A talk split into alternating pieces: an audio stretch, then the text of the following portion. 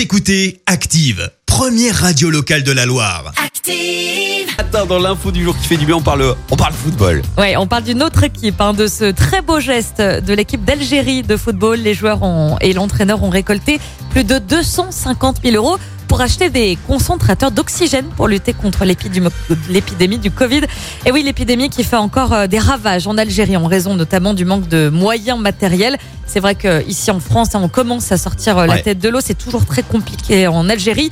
Le sélectionneur euh, donc algérien Jamel Belmadi a indiqué que l'équipe avait décidé de donner ça au ministère de la Santé. J'ai fait une demande aux joueurs directement, ce qui est très très rare. En 48 heures seulement, on a reçu plus de 250 000 euros. Alors je ne suis pas surpris, mais j'aime encore plus mes joueurs. Ce sont les mots de, de l'entraîneur. Une entraide qui fait euh, chaud au cœur en tout cas. Bravo à eux, effectivement. Merci. Vous avez écouté Active Radio, la première radio locale de la Loire. Active.